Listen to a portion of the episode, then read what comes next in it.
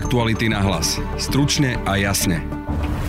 Parlament schválil mimoriadnu predčasnú valorizáciu penzií, a to za viac ako 0,5 miliardy eur. Dôvody objasňuje poslanec Hlasu Erik Tomáš, po ňom reaguje poslanec SAS Peter Cmorej. Bude to 530 miliónov a čo je ešte dôležité povedať, je samozrejme po konzultácii s ministerstvom práce je to urobené tak, že dôchodcovia teraz dostanú 10,6%, ale potom v tej riadnej valorizácii už nedostanú celú tú riadnu, ale len doplatok, áno, predsunuté, ale je to dôležité, lebo už 6 mesiacov budú dôchodcovia poberať zvýšené dôchodky v tejto ťažkej dobe zdražovania. Dozvedel som sa, že bol vytvorený vankúš na ministerstve práce peniazy, ktoré boli plánované na covidovú pomoc, takže neohrozí to tento schválený rozpočet, že v rozpočte na to sú peniaze. Rovnako bude splnený limit verejných výdavkov a ja som teda čakal, alebo ako Saska sme čakali 4 dní, že či sa teda vláda vyjadrí, či s týmto súhlasí, či na to máme v rozpočte peniaze alebo nie. Nikto sa k tomu nevyjadril, ani Rada pre rozpočtovú zodpovednosť. Mimoriadna predčasná valorizácia dôchodkov je však len jedným z návrhov, ktoré čoraz viac ukrajú z nášho štátneho rozpočtu.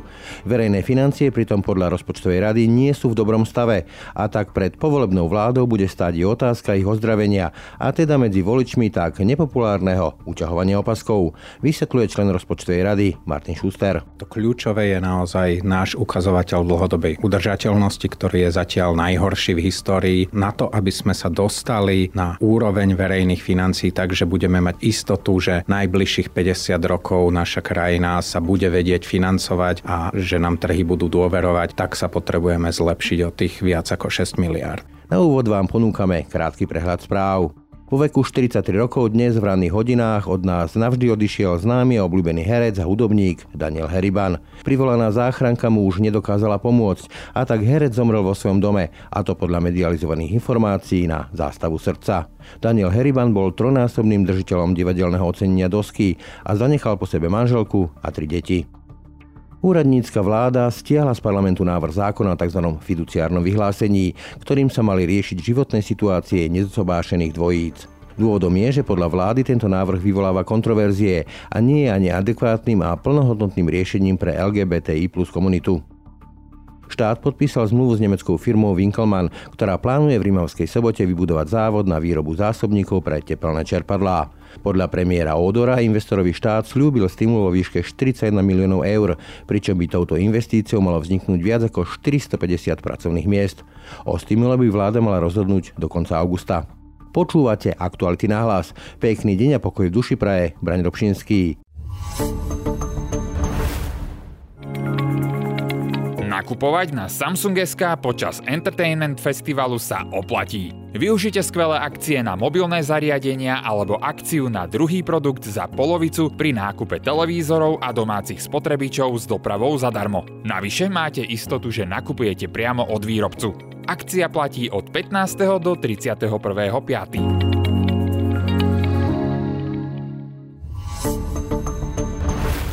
Mimoriadnou predčasnou valorizáciou penzií, ktorú aktuálne schválil parlament, budú môcť dôchodcovia lepšie čeliť zvýšeným nákladom na život, ktoré pociťujú pri súčasnej vysokej inflácii. Táto valorizácia príde rozpočet na viac ako 0,5 miliardu eur. Viac k téme povedia poslanci parlamentu za hlas Erik Tomáš a po ňom za SAS Peter Cmorej. Som hlavným tvorcom tohto pozmeňujúceho návrhu. Je pravda, že sa už potom ku mne a k môjmu modelu pridal aj exminister Krajniak. Bolo to súčasť politickej dohody, keďže som pracoval na tom, aby som získal politickú dohodu a väčšinu pre podporu tohto návrhu. A tento model som už dlhodobo presadzoval. Spočíval v tom, že jednoducho poprvé treba mimoriadnu valorizáciu v týchto 2 rokoch posledných, pretože naozaj tá dôchodcovská inflácia, teda to zdražovanie pre cien domácnosti seniorov, bolo enormne vysoké, mimochodom ešte aj za posledný mesiac apríl takmer 15%, tak preto aj odborníci, napríklad aj Rada pre rozpočtovú zodpovednosť uznali, že je potrebné mimoriadne valorizovať dôchodky buď už v minulom alebo v tomto roku. Ja som to presadzoval už 2 roky opakovane v parlamente. Ale presne, oni hovoria viackrát valorizovať za rok, len áno. Otázka, že kde na to vziať. A idem k tomu, čiže nikto nespochybňuje, že malo dôjsť v tejto zásadnej dobe zdražovania k mimoriadnej valorizácii. Presadil sa teda model ten, ktorý som navrhol, teda že o 10,6% v priemere 61 eur. Vychádza to z toho, len aby som to vysvetlil. Je to výnimočná situácia pre tento rok, pretože vždy sa dôchodky valorizujú k 1. januáru a to na základe medziročnej dôchodcovskej inflácie za prvý polrok predchádzajúceho roka. A preto sme vypočítali tento model od 1. júla aby sme nejakým spôsobom pokryli to hluché obdobie, teda od 1. júla minulého roka do 30. marca tohto roka, teda preto 9 mesiacov, preto kumulatívna medzimesačná inflácia, preto 10,6% a 61 eur. A teraz v tej otázke, áno, vyžiada si to z tohto rozpočtu ešte 530 miliónov eur.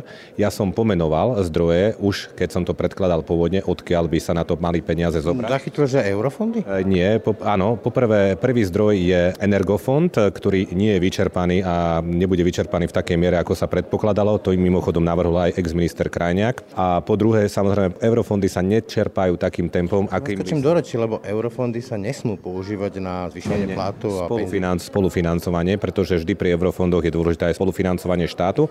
Ale tie eurofondy primárne slúžia, že postavme si diaľnicu, postavme si nemocnicu a my to teraz akože rozhádžeme do sociálnych... Ja vám tiež rozumiem, nerozhádzujeme eurofondy. Eurofondy sa čerpajú, ale vždy je nejaká spolúčasť štátu zo štátnych peňazí.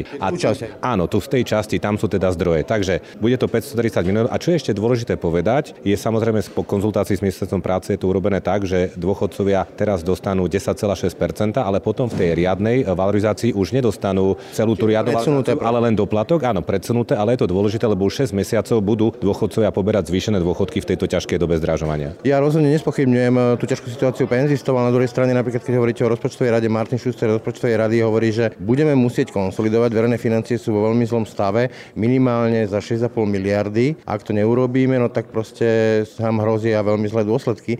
To znamená, budete musieť škrtať alebo zvyšovať dane. S tým istým Martinom Šusterom som hovorila ja o svojom pozmeňujúcom návrhu a on priznal, že je potrebné určite. To nespochybňujem, ale znova. Len aby sme sa rozumeli, samozrejme uvidíme, v akom stave preberieme verejné financie a podľa toho sa budeme musieť zariadiť. Vypočítate, že teda bude musieť sa konsolidovať? Dávať opatky?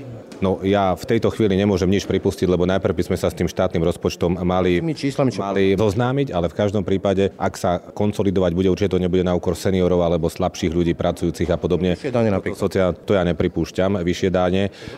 No jednoducho pozrieme sa na štátny rozpočet a pozrieme sa na tie zdroje. Už niečo bude musieť pripraviť úradnícka vláda, súčasná vláda odborníkov, ale pokiaľ bude hlas súčasťou vlády, tak potom samozrejme sa bude správať v zmysle pravidiel, ktoré sú nastavené nejak v štáte. Bude sa konsolidovať? Tak ak bude to potrebné, tak sa bude samozrejme konzultovať, ale nie tak hneď, že hneď budeme nejaký mimoriadny vyrovnaný rozpočet alebo niečo podobné. To je proste chiméra, to nie je možné. No ja som sa presne takúto istú otázku, kde na to vzrieť, či na to máme v rozpočte peniaze, pýtal ministra financií, pána Horváta, pána premiéra Ódora vo štvrtok na hodine otázok, lebo paradoxne práve v ten deň sa tento zákon prejednával a vtedy ráno sme zistili, že niekto tam priniesol pozmeňujúci návrh s týmito výdavkami už za fungovania úradníckej vlády a evidentne to prišlo z ministerstva. Dozvedel som sa, že bol vytvorený vankúš na ministerstve práce z peňazí, ktoré boli plánované na covidovú pomoc, takže neohrozí to tento schválený rozpočet, že v rozpočte na to sú peniaze. Rovnako bude splnený limit verejných výdavkov a ja som teda čakal, alebo ako Saska sme čakali 4 dní, že či sa teda vláda vyjadrí, či s týmto súhlasí, či na to máme v rozpočte peniaze alebo nie. Nikto sa k tomu nevyjadril, ani Rada pre rozpočtovú zodpovednosť. Takže sme postupovali tak, ako sme v podstate celý čas avizovali, že je potrebné zvýšiť tie dôchodky, pokiaľ je naozaj vysoká, najmä potravinová inflácia. Z toho dôvodu sme aj vlastný návrh priniesli, ale ten nezískal dostatočnú podporu. Dobre, ale nespochybňujem rozhodne tú situáciu penzistov, najmä pri tejto inflácii, ktorú máme, že teda nie je ľahká. Druhá vec je, ale však už sme v tom poslednom pásme verejného dlhu, ale musí pripraviť vyrovnaný rozpočet, čo je vlastne nemožné prakticky a bude musieť konsolidovať. Čiže kde na to vziať? No s tým ja úplne súhlasím, že budem musieť konsolidovať aj to politické rozhodnutie, že komu budete brať. Nemyslím si, že malo byť brané práve dôchodcom a ja opakovane hovorím, že stále viac sa blížime ku stavu, že už súčasní dôchodcovia sa môžu počas svojho života zažiť, že jednoducho verejné financie skrachujú a môže sa stať situácia, že jeden mesiac jednoducho nedostanú dôchodky, lebo nikto už v Slovensku nepožičia. Takže áno, je to obrovský problém. No, v parlamente vidíme taký ten festival rozdávania, ale naozaj tej konsolidácii sa zrejme nevyhneme, ale tomu sa vlastne všetci politici vyhýbajú. Z vášho pohľadu teda, kde vidíte ten priestor? Vyššie dane, škrty, kombinácia, kde? My sme určite skôr za škrty ako Saska, to vám asi nepoviem nič nového. Je potrebné pozrieť sa na viaceré oblasti, napríklad aj v oblasti dávok pre mladé rodiny, najmä teda pre rodiny s deťmi. Máme 6, myslím, že dávok pre mladé rodiny, ktoré je možné skonsolidovať do jednej dávky, ktorá by zabránila zneužívaniu, a len tam je priestor, keby sme v podstate tých, čo zneužívajú tieto dávky, ušetriť možno, že stovky miliónov. A tak... Keď by som povedal, že ak SAS príde do vlády, tak nás čaká uťahovanie opaskov, budem sa myliť? Uťahovanie opaskov nás čaká, nech príde do vlády hocikto, lebo takýto stav verejných financií nám finančné trhy nebudú tolerovať do nekonečna a jednoducho my budeme mať za chvíľu problém predať naše dlhopisy a financovať naše výdavky. Takže hocikto sa bude musieť pozrieť na stav našich verejných financií a to, kde sa budú robiť škrty, bude musieť byť politickým rozhodnutím tej väčšiny, ktorá sa v tom parlamente nájde. Takže to nie je postavené tak, že čo nás čaká, keď sa Saska dostane do vlády. My len teda akceptujeme realitu taká, aká je. Čiže inými slovami to rozdávanie, ktoré sme zažili, čo viem, že tých 200 eur na dieťa a tak ďalej, to si budeme musieť zaplatiť napríklad vo forme vyšších majetkových daní? Celý čas hovoríme o tom, že áno, tie peniaze bude musieť niekto zaplatiť a sú len dve možnosti. Buď niekde niečo škrtnete, alebo zvýšite nejakú daň. My sme skôr za tie škrty. Len ešte teda poviem aj jednu takú inú možnosť, keď odškrtávate rôzne byrokratické prekážky a zlepšujete podnikateľské prostredie, tak z dlhu môžete aj vyrásť. To znamená, keď sa vám podarí naštartovať ekonomiku a ekonomika vám rastie výraznejšie, ako je miera. Ten tiger, hej, čo sme tu mali. Tak neviem, že či sa nám podarí rásť 10% ročne, to by sme boli naozaj všetci veľmi šťastní, ale ak dokážeme sa vo výdavkoch krotiť a tie deficity budú výrazne menšie ako bývali, tak aj s deficitným rozpočtom, zmierene deficitným rozpočtom a s rýchlejšie rastúcou ekonomikou sa dá znižovať verejný dlh, to som chcel povedať. Toľko Peter Cmorej. Ďakujem pekne. Nepochybne, penzisti ochranu pred zvyšujúcimi sa životnými nákladmi potrebujú. Na strane druhej žiadny obed nie je zadarmo a Slovensko vo svojej modernej histórii ešte nikdy nehospodarilo inak ako na dlh.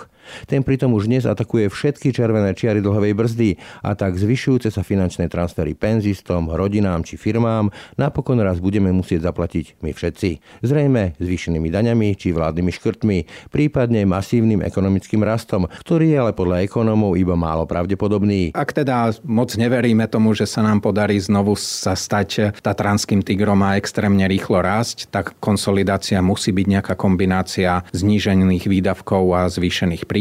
Z histórie vieme, že najúspešnejšie konsolidácie v iných krajinách zvykli dávať na výdavky asi 2/3 váhu, čiže to je to šetrenie, to je naozaj okresanie výdavkov, a asi 1/3 váhy na vyššie príjmy, kde na Slovensku je pomerne veľký potenciál v daniach z nehnuteľnosti, tie máme extrémne nízke a tiež máme pomerne nízke environmentálne dane. Odhodlajú sa teda naši politici k opätovnému a medzi voličmi tak nepopulárnemu uťahovaniu opaskov? A ako vníma ekonóm toto predvolebné rozpočtové šafárenie? Odpovie analytik Inštitútu ekonomických a spoločenských analýz INESS Radovan Ďurana. Ako keby sme boli na party, kde sa nevystavuje účet.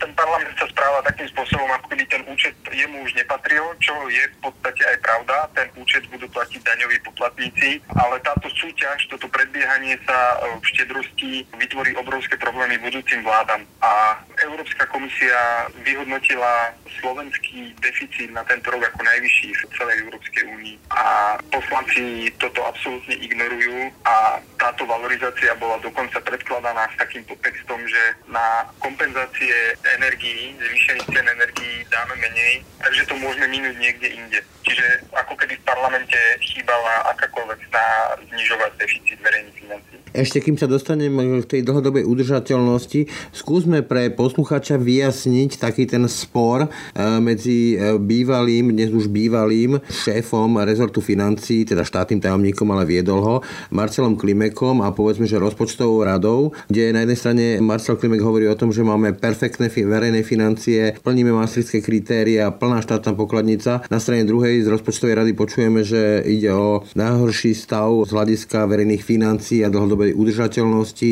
že budeme musieť konsolidovať. Ako si to má poslúchať vysvetliť? Myslím si, že to vyjadruje taký ten rozdiel v krátkodobom a dlhodobom pohľade. A Rada pre rozpočtovú zodpovednosť v podstate pravidelne bije na pohľad, že v myšlienkovom aparáte slovenských politikov chýba taký ten pohľad, že nás by malo zaujímať, v akej situácii budú verejné financie za 30, za 50 rokov. A keďže už teraz vieme, že tá situácia bude zlá, zla, pretože demografia je daná. To, že my Husakové deti zostarneme a pôjdeme do dôchodku, na tom sa už nič nemôže zmeniť, to tak určite bude a ten nepomer prispievateľov a poberateľov dávok zo systému jednoducho bude taký, že tedy budú vysoké deficity a preto my teraz musíme hospodáriť s prebytkovým rozpočtom. Ako by pán Klimek alebo Matovič ako by hovoril, že v horizonte 1 alebo 3 rokov máme v podstate dobrý rating, máme nízky dlh. Pozrite sa na Francúzsko, to má dlh 120% HDP a požičiava si za lepšie úroky ako Slovensko.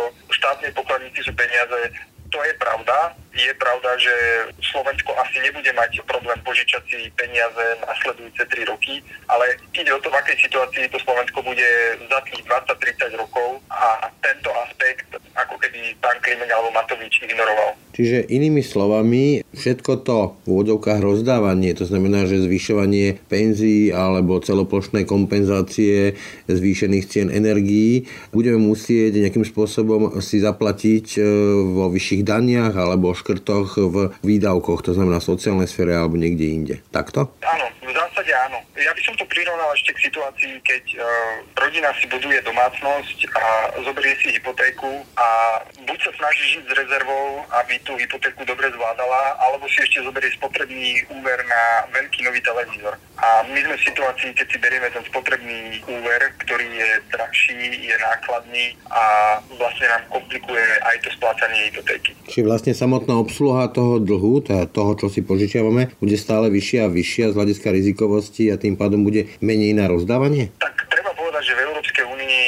o nákladoch štátov do veľkej miery rozhoduje Európska centrálna banka alebo dohoda politikov s Európskou centrálnou bankou, za koľko by si mali štáty požičiavať peniaze, pretože tá je významný hráč v tejto oblasti. A my sme si v istej dobe požičiavali za záporný úrok, čo je v podstate extrémna situácia, keď rozvíjajúca sa ekonomika ako Slovensko má peniaze na deficity zadarmo, ale dnes to tak nie je, požičiavame si za 3,5%, čo je výrazne viac, ako bolo kedysi. Zatiaľ sa to ešte neprenieslo do celkových výdavkov štátneho rozpočtu, pretože väčšinu dlhu, ktorý splácame, je ten starší, ten nízkymi úrokmi. Takže tieto nové dlhy s vysokými úrokmi, oni ešte len naberajú na váhe, ale je to skutočne tak, že peniaze, ktoré, a bavíme sa o stovkách miliónov eur, peniaze, ktoré by sme mohli použiť na priority, tak budeme splácať nemeckým, rakúskym penzijným fondom v podobe úrokov. Keď sa ešte vrátim k tým penziám, teda k tej mimoriadnej valorizácii, čím sme začali, ide jeden z príkladov, ďalšie sú povedzme, že tie zvýšené prídavky a príspevky na deti, tak Martin Šuster z rozpočtovej rady hovorí, že do 10 rokov by sme mali začať konsolidovať výraznejším spôsobom a ušetriť nejakých viac ako 6 miliárd, inak to bude veľký problém. To znamená, že budúca vláda bude musieť konsolidovať, to znamená buď zvyšovať dane alebo nejakým spôsobom škrtať vo výdavkoch? Tak táto istá správa čakala aj vládu, ktorá nastúpila v roku 2020, že v podstate mala škrtať a mala pripraviť vyrovnaný alebo prebytkový rozpočet. Nestalo sa tak. Skomplikoval to COVID a skomplikovala to inflácia a energetická kríza, ale politici sú vlastne majstrami v umení prenášania nákladov na budúcich politikov. Tak ako dlhová brzda bola prijatá, takisto výdavkové limity vlastne sa budú týkať až novej vlády. Vždycky, keď sa prijímajú nejaké nepríjemné opatrenia, takisto to bolo aj s naviazaním veku odchodu do dôchodku na dobu dožitia, tak vždycky sa to schválilo tak, aby to riešila až tá budúca vláda, aby sa to netýkalo tejto vlády. Ako keby politici neboli ochotní niesť zodpovednosť za rozhodnutia pred súčasnými voličmi. A budúce vlády určite budú musieť riešiť tieto deficity, pretože nemôžu sa spoliehať na zázračný silný ekonomický rast. Európu teraz čakajú problémy a hospodárske spomalenie, riziko, že ceny budú vyššie alebo budú rásť dlhšie, neskončí sa hneď toto obdobie inflácie, ale zároveň ekonomický rast bude slabý a Slovensko už nemá rezervu kvalitnej pracovnej sily, ktorá by mohla zdvihnúť skokovo HDP, ako sa to stalo v minulosti. Takže priestor na nejaké neočakávané nárasty v daňových príjmoch je pomerne malý. Zároveň práca je na Slovensku zdaňovaná v porovnaní s inými krajinami veľmi vysoko, takže dodatočné príjmy sa budú hľadať ťažko. A tá konsolidácia bude musieť prísť, ak vládu nezachráni na odmyselný ekonomický rast. Úplne na záver, ekonómovia sa zhodujú, že teda bude sa musieť konsolidovať, teda vlastne uťahovať opasky, potvrdzujú to aj rôzne vyjadrenia analýzy rozpočtovej rady, ale keď som robil viacero rozhovorov s rôznymi politikmi z rôznych strán, tak som sa nejakej konkrétnej predstavy o tom, ako chcú uťahovať opasky, nedočkal. Nechcú o tom hovoriť. Hovoria, že áno, ale počkajme si, uvidíme a tak ďalej. Vidíte vy nejakú stranu, nejakého politika, ktorý berie túto tému vážne, alebo naozaj ako keby to všetci odsúvajú? Ja by som tých politikov rozdelil do dvoch skupín, alebo do troch skupín. Prvá skupina je taká, ktorí majú vyslovene taký ten pocit, že ja som tu na 4 roky a toto ma vôbec netrápi. Druhá skupina sú politici, ktorí sú si toho veľmi dobre vedomí, ale sú si vedomí politických nákladov a preto tú konsolidáciu chcú riešiť nezvyšovaním výdavkov ani nezavádzaním nových výdavkov a nejakými postupnými úsporami v prevádzke štátu. A tretia skupina sú politici, ktorí sú schopní nahlas povedať, že si tu žijeme nad pomery a musíme utiahnuť opasok. Bohužiaľ na Slovensku prevláda prvá skupina politikov a v tej tretej skupine to by sme sa mohli baviť o jednotkách poslancov, ktorí sú za to ochotní nahlas povedať, pretože všetci sú si vedomí, že najväčší problém na Slovensku je zaprvé v sociálnych dávkach, ktoré sú často poskytované všetkým a plošne. Explicitným príkladom toho teraz boli príspevky na vysoké ceny energií, ktoré boli poskytované všetkým bez ohľadu na ich spotrebu a užitočnosť tej energie. Kvôli tomu sú tie výdavky tak obrovské a toto jednoducho nie je populárna téma do volebného súboja. Ja sa tomu ani nedivím, do predvolebného súboja, ale bohužiaľ my na Slovensku ani nemáme politikov, ktorí by po voľbách povedali, že tak dobre, toto boli voľby, toto bola súťaž krásy politiky, ale teraz musíme prísť k realite a preto veľmi pevne dúfam, že tá technokratická úradnícka vláda teraz pripraví dokumenty a jasne pomenuje tieto veci, kde potrebujeme šetriť, pretože my potrebujeme šetriť tak v sociálnej sfére. Úspory sa dajú hľadať vo vzdelávaní, úspory sa dajú hľadať aj v zdravotníctve, akurát v tej politickej mediálnej diskusii sú tieto témy zakázané. Toľko analytik Inštitútu INESS Radovan Ďurana. Ďakujem za rozhovor. Ďakujem za pozvanie. Aktuality na hlas. Stručne a jasne. Tak a to už je z dnešných aktualít na hlas od nás všetko. Na záver ale predsa len ešte pridávame krátku spomienku na zosnulého Daniela Heribana, a to v úryvku z rozhovoru Na scéne z júna 2021. Ja si myslím, že mám strašne rád to naše rodinné teplúčko a tú pohodu doma a nič viac nepoznám. Vlastne tomu všetko prispôsobujem, aby som bol doma čo najviac a užíval si tie malinké deti, viem, čo to znamená a uvedomujem si to všetko aj ako ten čas plynie. Je to pre mňa to najviac. No. A myslím si, že doma som zábavný a snažím sa proste s deťmi stále niečo nachádzať, nejaké nové podnety, hráme si na hudobných nástrojoch, zabávame sa hocičo, samozrejme, že iba časti dňa, nie celé dni. Potom dobre, dajte mi teraz chvíľočku, chodte sa zahrať vy, ale myslím, že som akože veselý typ. Pekný deň a pokoj v duši prajú Braň Dobšinský a Adam Opšitník. No a nezabudnite, nikdy nevieš dňa ani hodiny a ani to, či tento deň náhodou nebude tým vašim posledným dňom. Tak žite tak, ako by každý jeden deň takým bol. Aktuality na hlas. Stručne a jasne.